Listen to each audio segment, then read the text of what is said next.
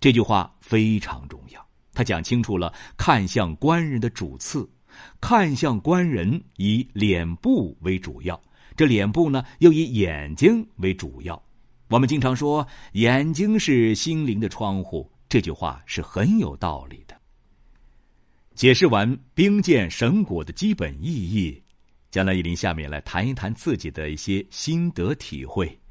因为是系列节目的第一期，在这儿要稍微说明一下，兵谏原文的一段话。可能包括多个知识点，依林可能会针对其中的一句话或者是两句话分别做一期节目，因为不这样啊，往往难以说清楚。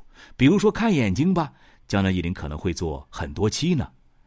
可能有些朋友会说了：“哎，学了上面这段话有什么用啊？上面好像没有讲什么干货呀。”哎，的确，上面只是提纲挈领的一些东西，比较虚。所以才需要专业的人士来深入发挥呀。请您记住了，通过一个人的眼睛，可以很方便的看出一个人基本的个性。一个人可以对自己的表情进行伪装，比如假哭、假笑，但眼神儿很难伪装。比如通过眼睛可以看出一个人的内向、外向，他是急性子、慢性子，甚至一些特殊情况，也能看出一个人的忠和奸。凶和险来，这信息量是非常大的。那怎么看呢？好，在这儿呢，江南一林先来说一段往事。在二零零五年的时候，江南一林在 QQ 上建了一个八字群，经常在里面呢帮网友们来看照片说性格。当时啊，这游戏的成分居多。在那个时候，江南一林看人的性格，往往用的并非面相上的理论，而是根据自己的体会来观察的。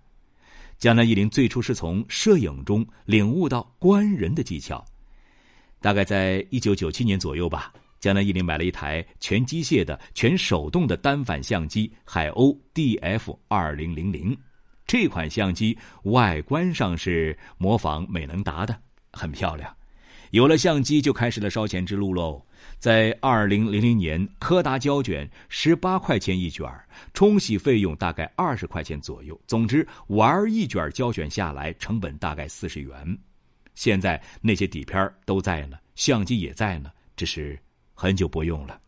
虽然烧钱，但是为亲戚朋友留下了大量珍贵的记录，也从摄影中学到了很多。那。摄影与看相观人有什么关系吗？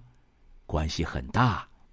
大家回忆一下啊，想象一下，当你坐在镜头前面被人拍摄的时候，你会有什么样的反应？你的身体是什么姿势呢？你的表情如何呢？手放在哪里？这眼睛又盯在什么地方呢？